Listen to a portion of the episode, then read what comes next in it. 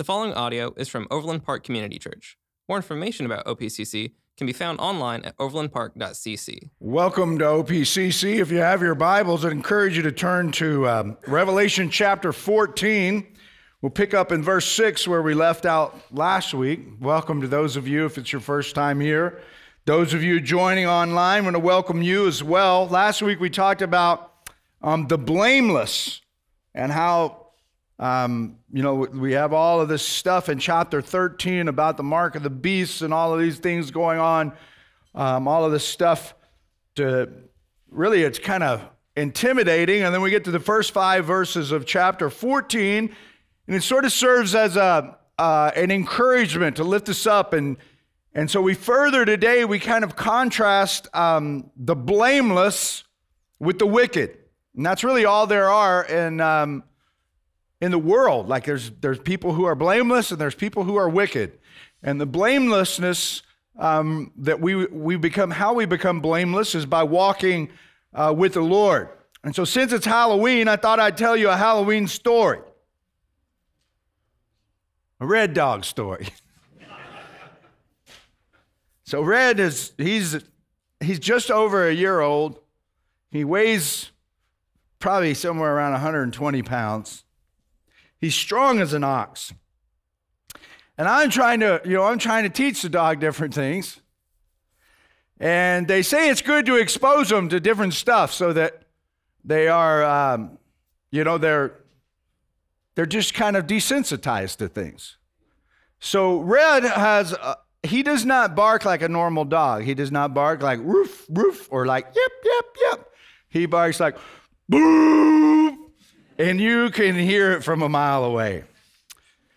So I noticed, and many of my frequent trips to Home Depot, people take their dogs in there. So I thought that'd be a good way to expose Red to something different. And so, man, he is so excited when I take him somewhere. Like Abby says, when I leave and don't take him, he looks out the window and opens the blinds and, and whines, wanting want to know why he didn't get to go. So I thought I'll take him to Home Depot with me. So I, I did, and he was all excited, man, and he was looking around, and we were going back toward the very back section, back by the bathrooms, looking at some tile stuff, and and then they were. It was later at night, you know. It was like 9:15 or so. So they were get, they were stocking. There were a lot of stockmen running around the store. They were rolling carts around, and they'd be on the other aisle rolling these big carts around and making noise. And boy, he. Ooh, not that, oh, this is not good. I got to get this dog out of here. And um, so I decided, I, I, I, got what I needed to get, and I decided I was going to get back out of there. We, we, came in the construction interest on the south end of the store, at this store over here on 135th. And I noticed as we were going down the middle aisle, we were going to go try to go down the middle aisle back toward the back of the, you know, where we came in. And there were a bunch of people down there, and I could tell he was kind of fired up about several people being down there. And I thought, well, it's late. There's probably no one at the front of the store. And so I made a right, way down the plumbing aisle, and proceeded to make a left. And I was walking down through there, and I looked up, and all the Halloween stuff is out. And so we're coming by the house, so he'll be fine. we're coming by the Halloween stuff, and there's a Grim Reaper there. And he's, he's really tall. And as we go by him, I did not know he's motion activated. And so we walk by the Grim Reaper, and he proceeds to say something. His eyes light up, and his, his sickle comes out, and he comes down at us like that. And Red went, boom, boom. And he, his hair stood up. He almost knocked the whole aisle down. I thought, oh, they're going to kick me out of the store. And so it was, uh, it, was, it was interesting to say the least. And so evil often appears that way. It's terrifying. And to, to people, to humans, when we see evil in the world, we see evil things, we're really fascinated by it. Um, horror films and things of that nature can be really popular. Um, and, and so we're intrigued by it, and it's, it's terrifying to us. And when we come to these things that talk about evil in the Bible, a lot of times it, it it can seem terrifying. And when we look at the world and we see the evil kind of being unleashed on the world and how things are going, it, it appears that it's, it's winning. But usually it appears that way and it's terrifying because we don't have a full understanding of it. Um, Red did not understand that that thing was a decoration. Like to him, it was something coming after us. And to kids, it's the same way. They see that and it's, it's terrifying because they don't understand. They don't have a context to put it in. And sometimes when we, we approach evil, if we don't understand what's going on, it's terrifying. And so the, um, the Lord has given us the book of Revelation to help explain some of these things. Man, things in different periods throughout history, evil, like it will appear to be winning. But He wants us to be reminded that a second Sunday is coming. And what do I mean by a second Sunday? Well, when we look at Jesus in his first um, visit to the planet as God in the flesh, and he lived his life here and he was achieving so many things, teaching something totally different than people had ever heard before. They approached the last um, days of his life, and on Friday, evil appeared to be winning. And on Saturday, like they crucified the Lord, and on Saturday he lay in a tomb, and evil appeared to be winning. There was no hope. The disciples were um, afraid for their lives. But then Sunday morning rolled around, and we see that Jesus conquered death. And so when I say a second Sunday is coming, I don't literally mean a, a, a, Sunday, but I do mean a second victory when Jesus will return to the planet and all that evil looks like it's being able to win and be victorious, the Lord will right all of that. And that's what the book of Revelation is about. It's about the Lord um, returning to the planet and claiming it for himself. And so it's designed um, as we see that Jesus is the reaper and he will swing his sickle at some point in the future.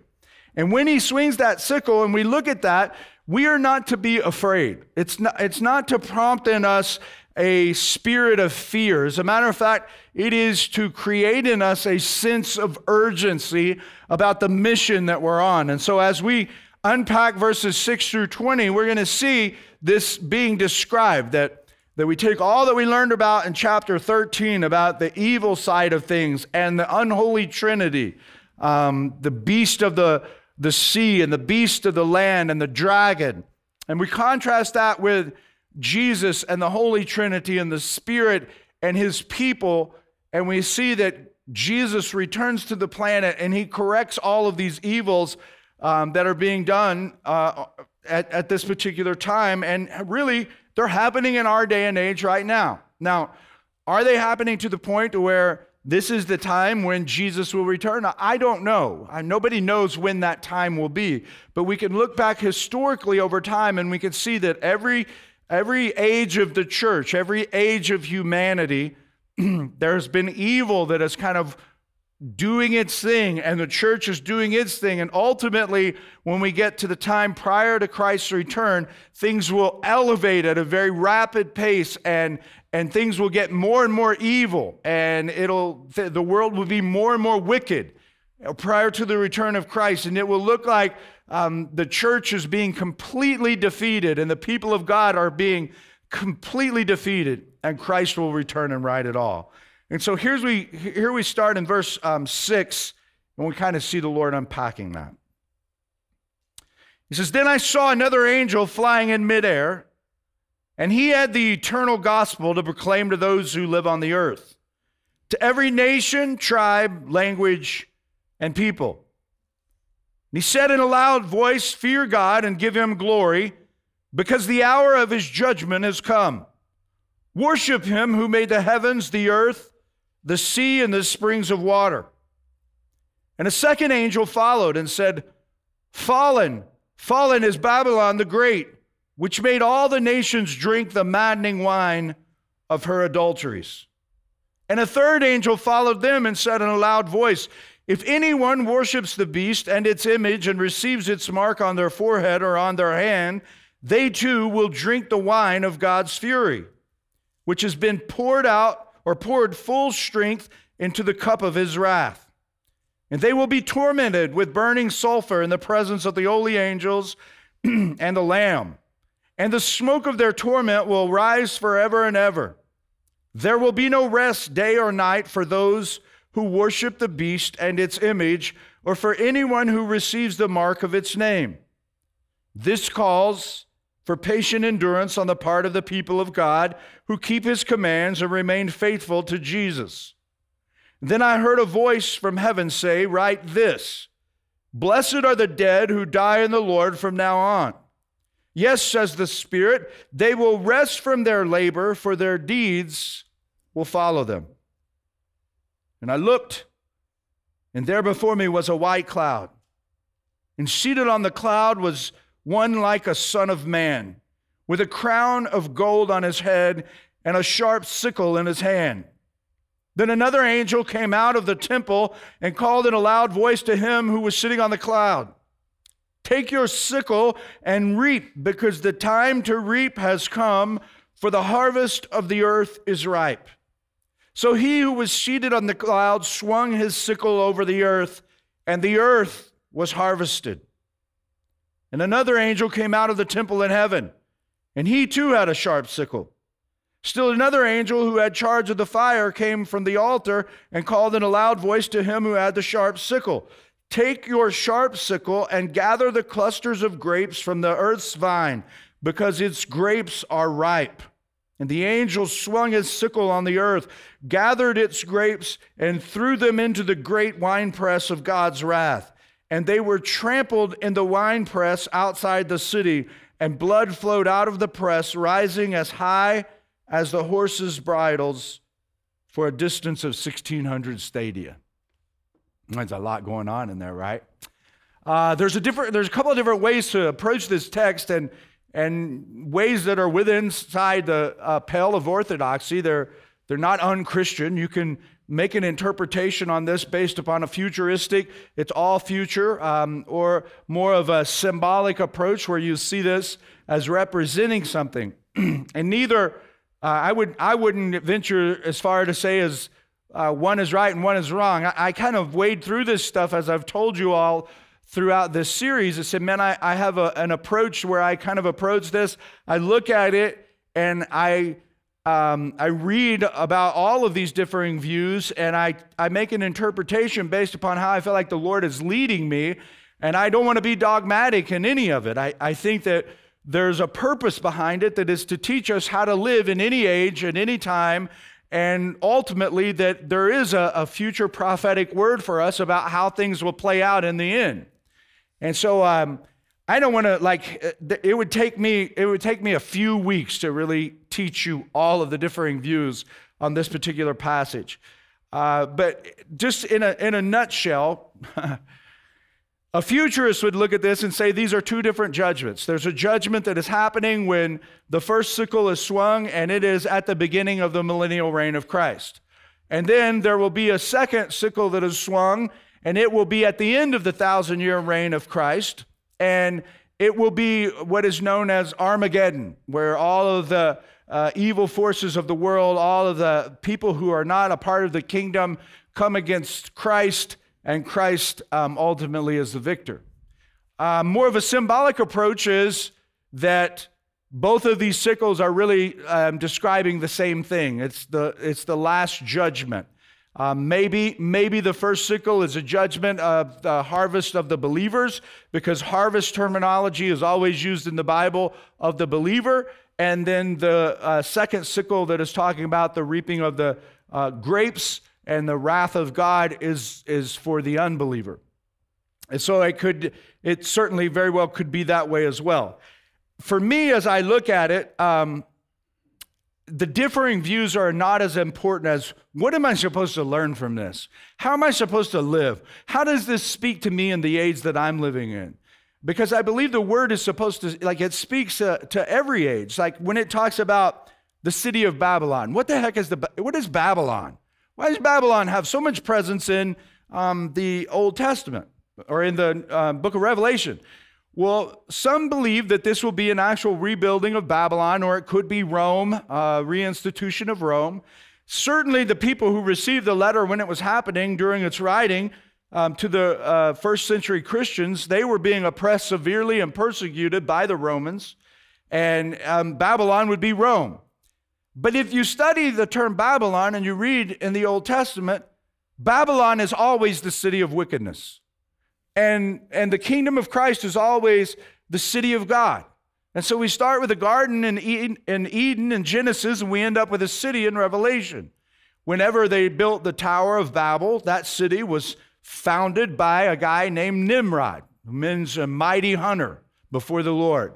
But he rebelled against God and he led people in a humanistic religion, and they were trying to um, like they were they were looking at all that they could do without God, and God came down and He judged that, and that was the Tower of Babel, and Babylon came out of that.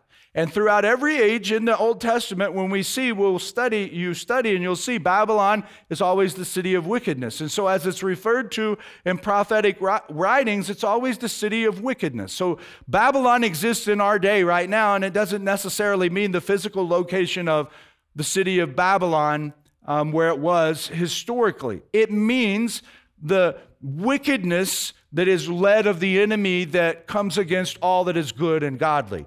And so, as we approach this, um, and we think in terms of that, and we go, okay, how do we live in the midst of the Babylon that exists in our day and age? And how do we make sure that we are prepared if we are, in fact, living in the times right prior to the return of Christ? Um, which, which could be the case. I don't, again, I don't know.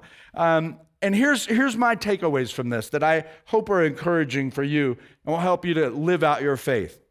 First of all, the door of salvation is open. That's the first thing that we learn from verse 6. He says, I saw another angel flying in midair, and he had the eternal gospel to proclaim to those who live on the earth. And so when we look at this, the eternal gospel is, is being proclaimed right now. Even today, and what I'm doing, there are churches all over the world that are meeting on a Sunday morning and they're proclaiming the gospel. Now, not all of them are. Some of them are pro- proclaiming probably a heretical teaching, but there are many solid um, churches that are teaching and proclaiming the gospel of Christ. But the fact of the matter is, is that as every day passes, as every year closes, as every decade ends, that door is closing a little bit more. And Jesus said this in the Olivet Discourse, which is a prophetic um, teaching that he made in Matthew chapter 24. And by the words of Christ, he says, And this gospel of the kingdom will be preached in the whole world as a testimony to all nations, and then the end will come. And so ultimately, as we progress down through life, what is happening is the gospel will continue to be proclaimed. And it has never been proclaimed like it, ha- it is today. I mean, just think of it a, a small ministry like ours that the Lord is certainly working in.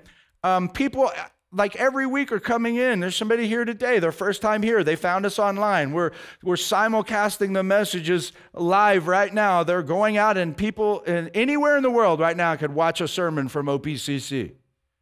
Now, that's happening among churches everywhere. And YouVersion is an app. There's all kinds of Bible apps that you can get on your phone. You can download the Word of God. There's, there's video teaching, and, and the Word is going out. It's being proclaimed. It's being proclaimed all over the world. And, and the Lord Himself, and John, um, whom knew the Lord intimately and receives this vision from the Lord, says that, man, the, the, the eternal gospel will be preached uh, to the whole world, and then the end would come. And so, um, when Jesus says this in Matthew 24, what's really interesting is he says that there will be during that time many false teachers. There will be uh, an increase of wickedness, and people's love will grow cold toward one another. And now, looking at, at the time that I've been on the planet, that has increased the wickedness that exists on the world today, the, the wickedness that exists in the country that we live in, in my lifetime has significantly increased. The deceitful teaching that exists in my lifetime has significantly increased. And people's love getting colder is significantly increasing. And it continues to increase. And the Bible goes on to say in other passages Peter talks about Um, they will be lovers of selves. The most popular photograph in our day and age is called a selfie, right? People are consumed with themselves. So, is, was Jimmy saying right now that, man, all the things that Jesus said would happen, they're happening right now in our lifetime? No, Jimmy is not saying that, but Jimmy is saying only a fool would ignore all that. Like, we got to look and go, what is going on around me? Oh, what does all of this mean? There's a word here for me that is speaking to me about what is happening, and the Bible is incredibly relevant. And the, and the Lord says, Man, the door of salvation is open, but it will one day close, and everyone makes a decision about the gospel. Regardless of whether you try to just say, Well, I'm going to be indifferent about that, you have made a decision. That is a rejection. To be indifferent about the gospel is a decision to reject it. The only decisions that you can make are one that where you affirm that the gospel is true, you recognize that you are a sinner, that Jesus was God in the flesh, he came to die on the cross of Calvary as the perfect sacrifice to forgive you of your sins, and he became a recompense. He was a um, he propitiated our sins. He took our sins away from us and he put his um, covering over us, and that, so that God the Father, when he looks at us, he sees that covering of his son's, and we are now blameless in his sight. Those are the only alternatives. Either a person's blameless or they're wicked. So this is hard for us, okay? The Bible uses this language, and I don't want you to use it, but I want you to understand it. Remember, we're trying to understand um, wickedness so that we're not afraid of it and we have a good understanding of what's going on. If you have people in your life that do not know Christ personally, they are wicked.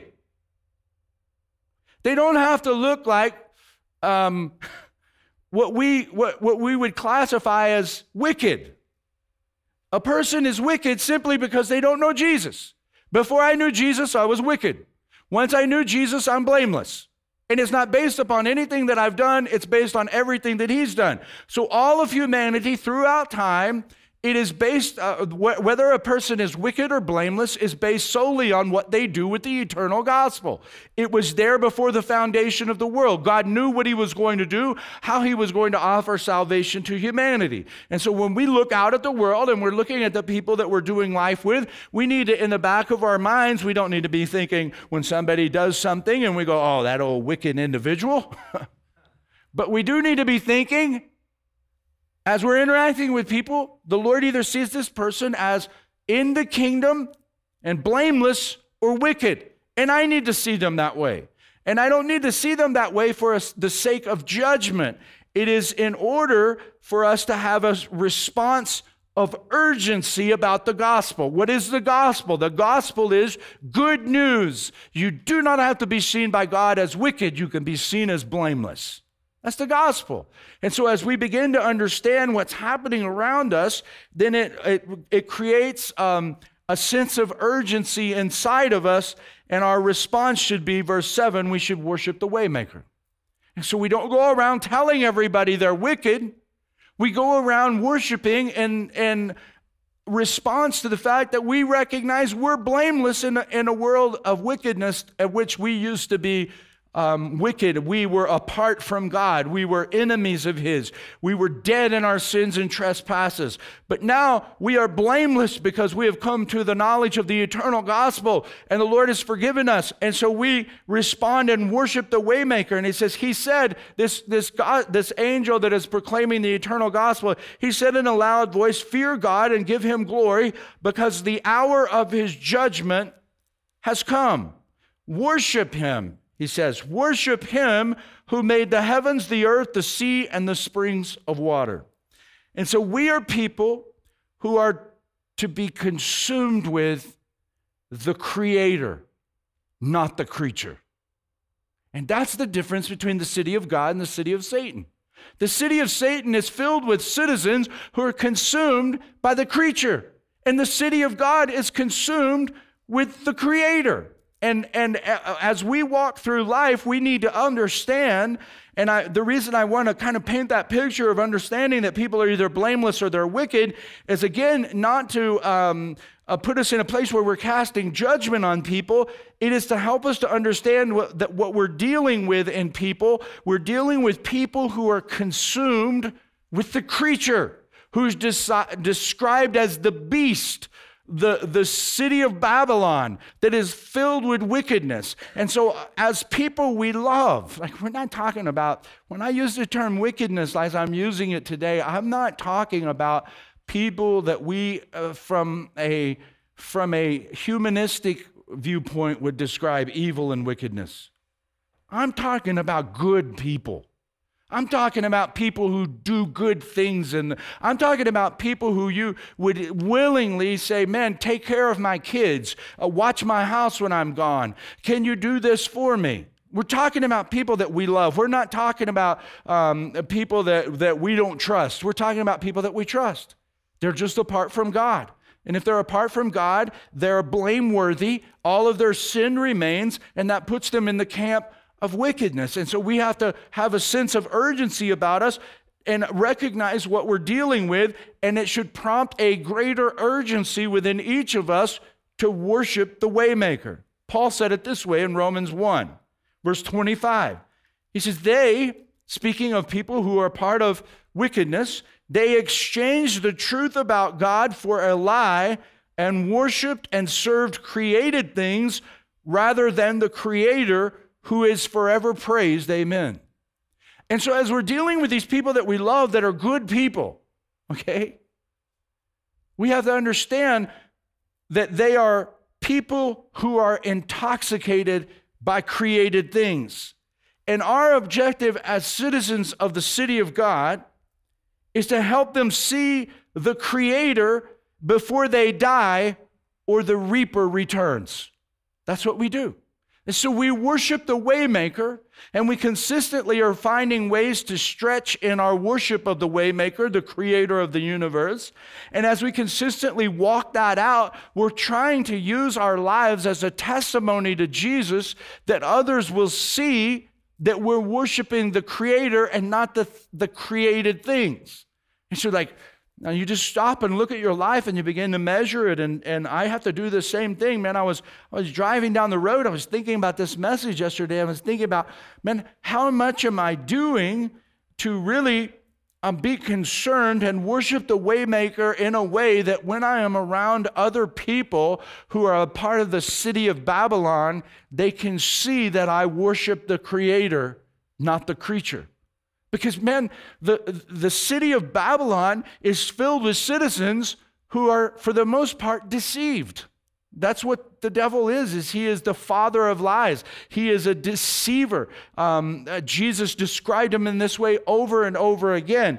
And so I have to understand, and you have to understand as believers, that we worship the waymaker with every ounce of energy because People who drink the wine of spiritual adultery will drink the wine of wrath. Now, you're not going to go into many churches today and hear this. But here at, at, at, OPCC, one thing we're committed to is the Word of God. And as we, we walk through the Word of God and it teaches us things, we unpack it and we let it speak to us, and we don't try to make it fit a popular context so that we can grow our church. Because it's not our church, it's the church of the Lord Jesus Christ. And He will grow it as He sees fit. And we will teach and preach the Word of God. And as we come across this verse here in verse 8, it says that a second angel followed and said, Fallen, fallen is Babylon the Great, that city of sin. She is fallen, she will be judged, which made all the nations drink the maddening wine of her adulteries. Now, what in the world does that mean? It means that um, in the Bible, like you will read Israel as a nation in the Old Testament before Jesus comes, they were often referred to as adulterers. And what now, it, it, it's not talking about sexual adultery. It's talking about spiritual adultery. They got involved in idol worship and committed adultery against God who created them, God who laid out a law for them. And so, whenever it talks about um, the city of Babylon and she made drunk her citizens on uh, and help and they and led them into adultery what it means is people are committing adultery on the creator of the universe and that's why the blameless who are part of the city, city of god they're citizens of the kingdom they're referred to as the bride of christ and jesus is referred to the groom and he is returning to the planet for the great marriage supper of the lamb where he will receive his bride and all of her purity that he has made her pure, and they will be united to go throughout with one another. And so we need to understand that here we're seeing that this wine, it says, because it goes on to say that if they drink, if if they drink uh, that wine, let me read it again. It says, Made all the nations drink the maddening wine of her adulteries. Verse 9 says, A third angel followed and said in a loud voice, If anyone worships the beast and its image, again, people caught up in the created things, and receives the mark on their forehead or on their hand, everybody's looking for is this a computer chip? Is this a mark on your forehead or your hand? No, this is how your heart is sealed. Is it sealed toward God or is it sealed toward the creature? Is it sealed toward the city, city of God or the city of Babylon. And, and just like the, the we are sealed with the Spirit, and, and then this determines that people are sealed in a place of unbelief. And it says that if they are found there, they too will not only drink of the, the, the um, maddening wine of, uh, of Babylon, they will drink the wine uh, of drink, they will drink the wine of God's fury, which has been poured full strength into the cup of his wrath. They will be tormented with burning sulfur in the presence of the holy angels and of the Lamb. Now, notice this wine is full strength. It's the word akratos, and it means unmixed. So, during biblical times, when they would make wine, they would mix it with water so that it was more palatable. It wasn't as strong, and, and um, it, it just was a good stewardship of, of the harvest that they had. It would go longer, it tasted better, and they would dilute it down with water. And so when it uses this word that it is full strength, it is the word unmixed. What is it unmixed with? It is the full wrath of God unmixed with grace and mercy. There's no grace in it, there's no mercy in it. Even people who are citizens of the city of Babylon today have no idea what that, nobody knows what that is like. Nobody knows what the full power of the wrath of God being poured out, unmixed with grace and mercy. Like that's, man, I don't even like to think about that. As a matter of fact, when we look at the word, it is the most detestable doctrine that we find in Scripture. It's the doctrine of hell and eternal separation from God. C.S. Lewis, a great uh, philosopher, of the last century said that he would willingly remove that doctrine from the Bible if he could. But it's there. It's, it's just there. And it's not there because I want it there. It's there because God said it was there. And the question is not whether hell is detestable, it is. The question is, is it true? And if everything else we believe about Jesus is true, then the things that the Bible talks about hell is true. You might find this interesting. Jesus spoke about hell more than any other person in the New Testament. That's wild. Now, why is it? Um, why is it that we shy away from it so much? Well, Probably because there have been times in the past in the church where hell was used as a doctrine to scare. But Jesus and the Word is not teaching us and sharing about hell to scare, but to rescue. That's the whole, like, he's saying, man, anybody who's a part of the citizen and they're a citizen of Babylon and they're not a citizen of the kingdom of God, they will drink the full, the unmixed full cup of God's wrath as it is poured out on the planet. And so he's trying to get us into a place of urgency, and he, he doesn't want to uh, share to scare, but to share to get us into a place where we've got an, a, a mindset of rescue because if you die in the Lord, you rest and your deeds will follow you. That's what verse 13 teaches us. Verse 13 says, Then I heard a voice from heaven say, Write this Blessed are the dead who die in the Lord from now on. Yes, says the Spirit, they will rest from their labor, for their deeds will follow them. Now, what does that mean? Well, first of all, I would encourage you to note that it does not mean, it does not say that your deeds precede you.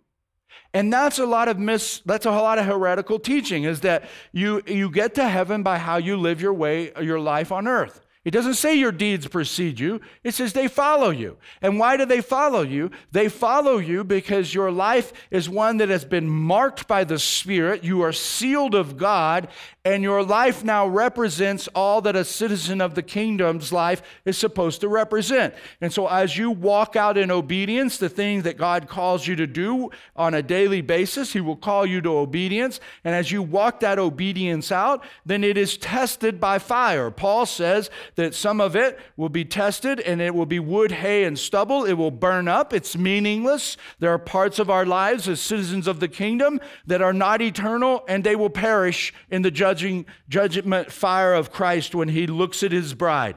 But then there are also parts of our lives that are um, gold, silver, precious stone, and they will be refined. And so, whatever they are that was valuable to the kingdom as I was alive will be even more brilliant going forward as I present them to the Lord Jesus Christ as, a, as an offering of what my life represented. And so my deeds will follow me based on who I was in Christ, not what I did for Christ.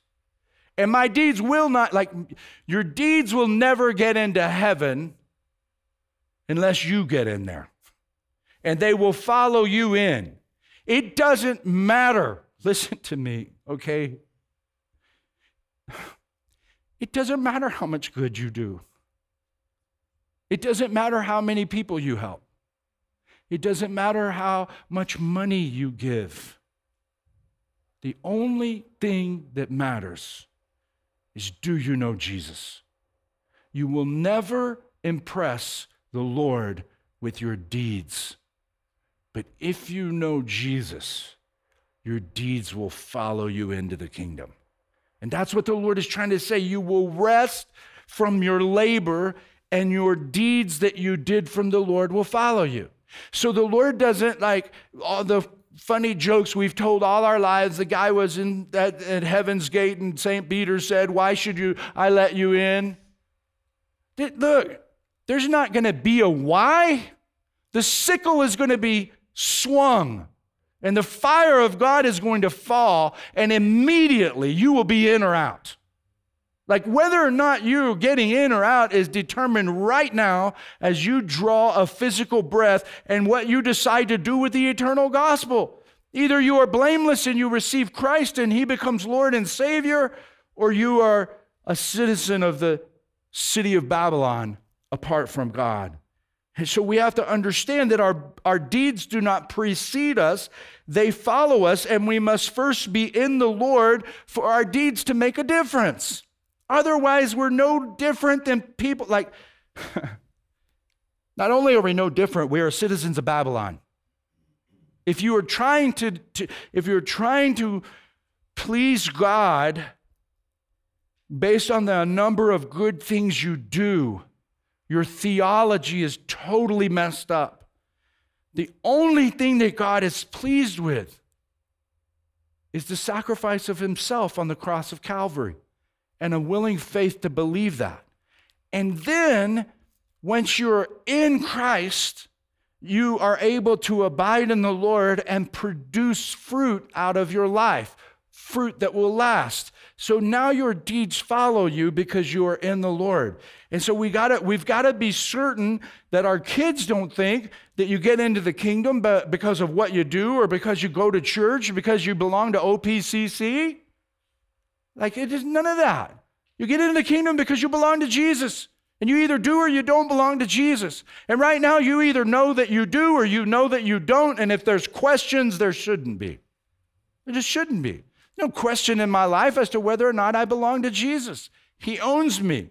And so, like, I am not a citizen of the city of Babylon. And I'm trying to walk out and be humble before Him and do what He asked me. And so, what we need to recognize is many good people will die outside of the Lord because they never knew Him.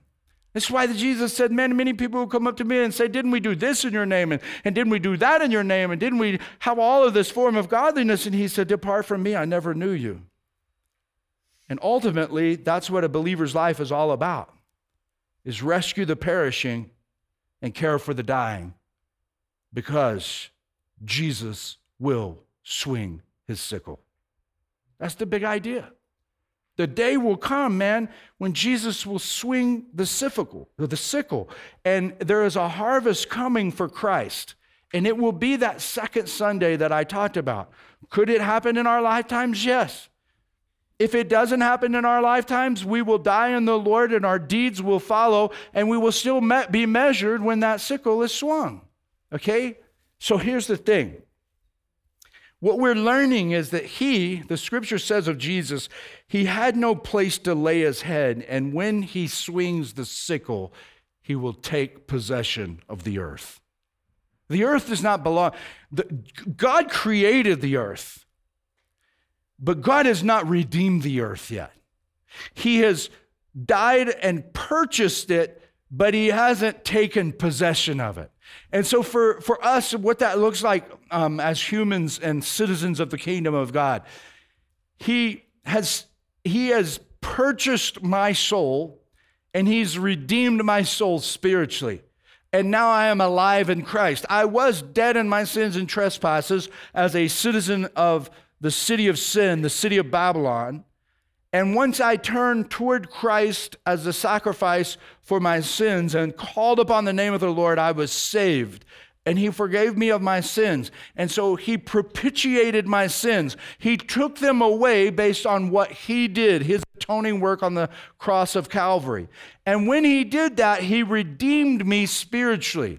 And so now the Spirit of God lives inside of me, and Jesus describes me and you as, as believers as the temple of the Holy Spirit. And so I have been redeemed spiritually. But when Jesus swings the sickle over the planet, he will redeem me physically.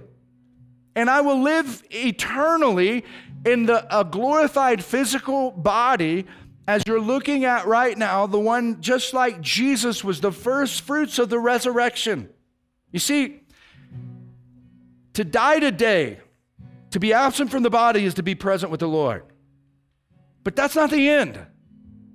Like I rest in the Lord until the final trumpet sounds and Jesus returns. And when he returns, my body will be resurrected just like Jesus' body was resurrected. That's basic Christianity. And my soul that is resting with the Lord, so all those who've already gone on to be with the Lord and they're resting with the Lord right now, they are with him in paradise as the thief on the cross. Whenever, whenever Jesus swings the sickle man, they, their souls will be reunited with their bodies. When we get, and we're going to take a little break from Revelation to go through uh, in November, but when we get through here, this, this is sort of an announcement of all that is coming, and we're going to see how Babylon falls in chapters 15, 16, 17, 18, 19, on through the end of Revelation. And we'll see that when we get to the end, man, as Jesus takes possession of the planet, he recreates it. And so we don't live out there somewhere.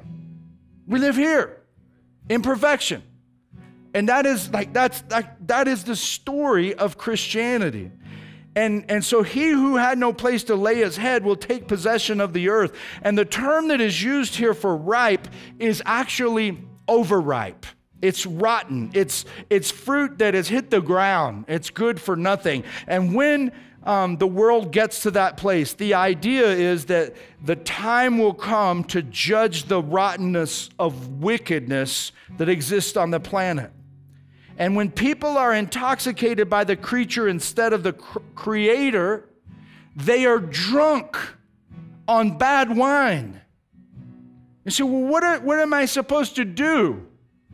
The same thing you would do for someone who loves you and calls you in a drunken stupor. You sacrifice your life and you go over and you sit with them and you do whatever is necessary to help them sober up. So, as believers, the Lord is calling us to put on the spiritual coffee, man, and help people sober up to the truth that they're intoxicated by the creature. They're not focusing on the Creator, and life is messed up when we live that way. And so that's what we do, man. We, we live and we worship the Waymaker, and we realize, man, people that are around us, we don't make judgments on them. We don't tell them how wrong they are. We're not bad. We, we recognize they're being deceived. And I have been enlightened by the truth of the eternal gospel that I've said yes to, and my job is to walk out my obedience here on the planet and help others come to that place of awakening in their own lives. And whatever you do, don't get distracted and start drinking the maddening wine of Babylon. It will ruin your life. It will ruin your life. It'll cheapen, like, it will cheapen your walk with the Lord. And you have to understand that this is being written to believers. Remember, we go back to the letters to the seven churches, and they're dealing with sin in the church. And so, for every age, this is applicable. And for our age, the Lord would be saying to us, man, don't get your life be um, consumed by the things of the creature. The pursuit of wealth, the pursuit of experiences apart from me. Um, like, let your life be consumed with me. And when it is, things will begin to fall in place. And no matter how difficult it gets, and no matter how much Babylon seeks to oppress you, because here's the thing, man. As the closer we get to the time of Christ's return, the more that Babylon will try to crush believers. That's where we're headed. And so, if we're living in that time and it seems like, man, it's getting harder and harder to believe in Jesus, it's going to get a lot worse. And you got to know what you believe, know why you believe it, be secure in your faith, and you need to help your kids do the same thing, man, because if not, they're going to drink the maddening wine of Babylon. And that's not like, man, that's a that's just a it's a lie. And so may we receive the word of God. May we be um, may we be open to what the Holy Spirit wants to teach us. And may in all of us, like myself included, May we be urgent about the gospel that is eternal and changes the destiny of all men. Heavenly Father, we thank you for this day. We thank you for the truth of your word. We pray that it would speak to us, Lord, in such a way that it shapes our lives, that we're listening and we're walking in obedience to the places that you call us to. Thank you for this group of people, Lord, who craves to hear the truth of your word. I know you have other sheep, Lord, that are not part of the fold yet. And I pray that they would find us. I pray that you would draw them to this place and you would establish a church, Lord, that stands as one that is building the city of God. And that we honor your word, we let it speak to us, and we walk in faith and not by sight. As you remain in a spirit of prayer before I turn the service over to Sean, I do want to encourage you, man. Maybe the Lord has got a hold of you and you're like, I, I think I need to say yes to the good news of the gospel. Listen, that's, that is a commitment that only you can make. That is a prayer that only you can pray. You don't come pray with me and I say a special prayer of blessing over your life. You, it's your life and you're the only one that can give it to Jesus. And so you could do that right there where you're sitting and just pray a prayer of repentance. Tell the Lord you recognize, man, that you're a sinner that needs to be saved. If you're watching online, you could do it in your home, wherever you're at, man. You can pray a prayer of confession. And it's also a laying down of your life that you start walking in obedience and Jesus becomes Lord. If you have questions you'd like to visit about it, man, we're always an email or a phone call away. So I would encourage you to reach out. But as Sean leads us in this time of worship, the altars are open. If you'd like to come forward and pray, either myself or Shay will come pray with you. I encourage you to do that. But know, man, that you'll never regret nailing down your commitment to the Lord Jesus Christ. Thank you for listening to audio from Overland Park Community Church in Overland Park, Kansas. For more information, visit us online at overlandpark.cc.